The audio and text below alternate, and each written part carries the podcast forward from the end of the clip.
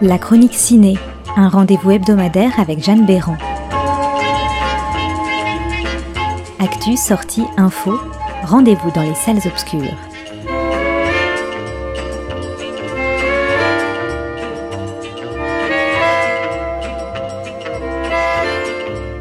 Bonjour à toutes et à tous. Mercredi 6 mars, c'est un très grand nombre de films qui débarquent en salle. Pour vous aider dans votre choix, je vous donne, comme d'habitude, quelques informations sur deux d'entre eux. D'abord, le film franco-turc Sibel, réalisé par Sagla Zensirsi et Guillaume Giovannetta. Il s'agit de leur troisième long métrage, après Nour en 2014 et Ningen en 2015.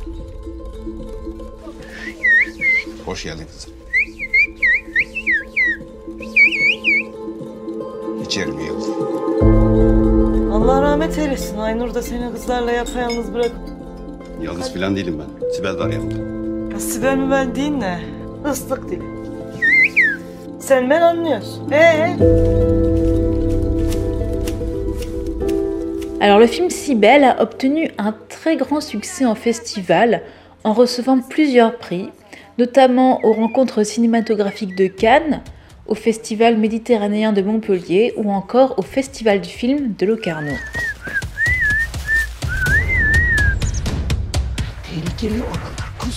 Cybelle, c'est le prénom de l'héroïne, une jeune femme muette de 25 ans. Elle vit avec son père et sa sœur dans un village isolé des montagnes de la mer Noire, en Turquie.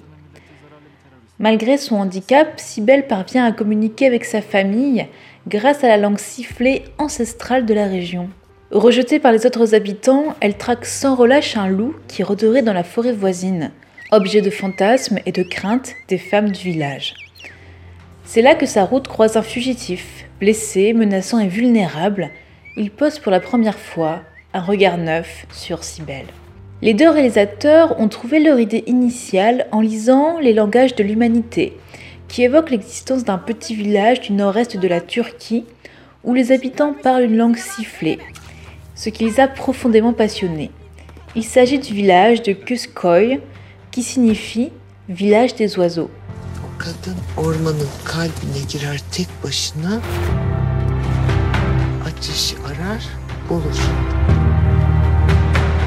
Pour créer le personnage de Cybelle, les réalisateurs se sont inspirés d'une jeune fille rencontrée dans ce village. Ils ont ensuite pris le temps d'écouter les histoires des villageois installés dans le café et de s'inspirer de leur quotidien afin de mieux les connaître pour écrire le scénario. Et finalement, le tournage a même réellement eu lieu dans ce village. C'est la jeune actrice Damla Somnes qui interprète Cybelle. De tous les plans, Damla Somnes impressionne par sa capacité à transmettre ses émotions par des sifflements et un regard incroyable. Cybelle est donc un véritable portrait de femme qui cherche à s'affirmer, à s'émanciper de la société traditionnaliste et patriarcale dans laquelle elle vit. Par ailleurs, la photographie magnifique nous plonge au cœur de ce petit village turc, entouré par la nature. Un voyage hors du temps qui s'apparenterait presque à un conte de fées.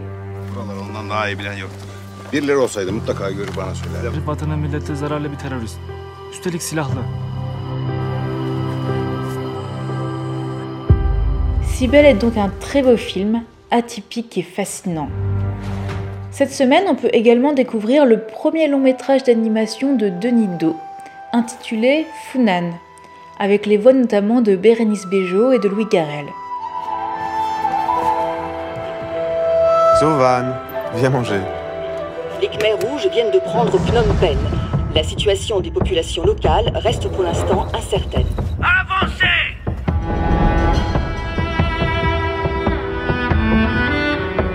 Tu crois qu'il tiendra le coup?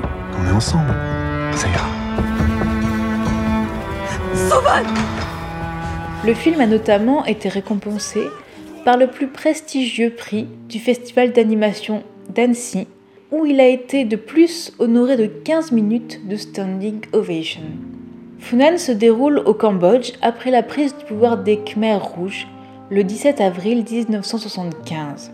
Le film montre la survie et le combat de Chou, une jeune mère cambodgienne, pour retrouver son fils de 4 ans arraché au sien par le régime durant la révolution Khmer rouge.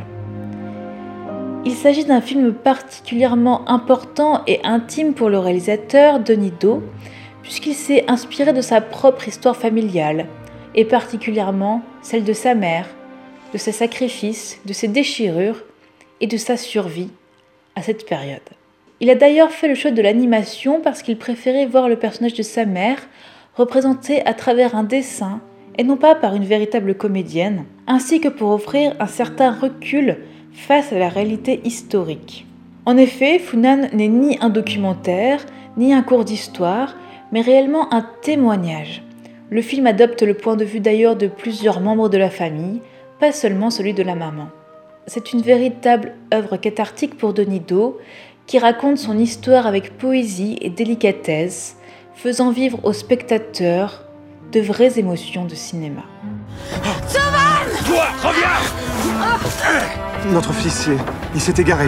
J'ai dit avancez Une vieille femme et un môme de 3 ans. Qu'est-ce que tu veux qu'il fasse dans cette folie? Entre deux tours de garde, on pourrait essayer de On en a déjà parlé, mais c'est trop dangereux. Si on se fait prendre, c'est la famille tout entière qui risque de payer. Mais on va faire quoi alors? Rien, comme d'habitude. Enfin, quelques mots de l'actu ciné. Dans la dernière chronique ciné, je vous parlais du FESPACO, le festival panafricain du cinéma et de la télévision de Ouagadougou, événement phare du cinéma africain. Le talon d'or de Yenenga est décerné au film The Mercy of the Jungle Rwanda. The Mercy of the Jungle du Rwanda. On veut des applaudissements. Bravo Rwanda Des applaudissements plus nourris, s'il vous plaît. Ovation pour le Rwanda. The Mercy of the Jungle. Bravo de C'est le film rwandais The Mercy of the Jungle de Joel Kareki qui a remporté samedi l'étalon d'or de Yenenga, ainsi que le prix d'interprétation masculine décerné à Mark Zinga. L'étalon d'argent récompense Karma de l'égyptien Khaled Youssef et l'étalon de bronze va au film tunisien Fatwa de Ben Mourmoud. Enfin, le prix d'interprétation féminine revient à Samantha Bongutsia pour son rôle dans Rafiki de la Kenyane Wanuri Kayou que je vous avais présenté dans la chronique ciné lors de sa sortie en septembre 2018. C'est tout pour cette semaine, je vous souhaite une excellente semaine ciné et je vous dis à très bientôt.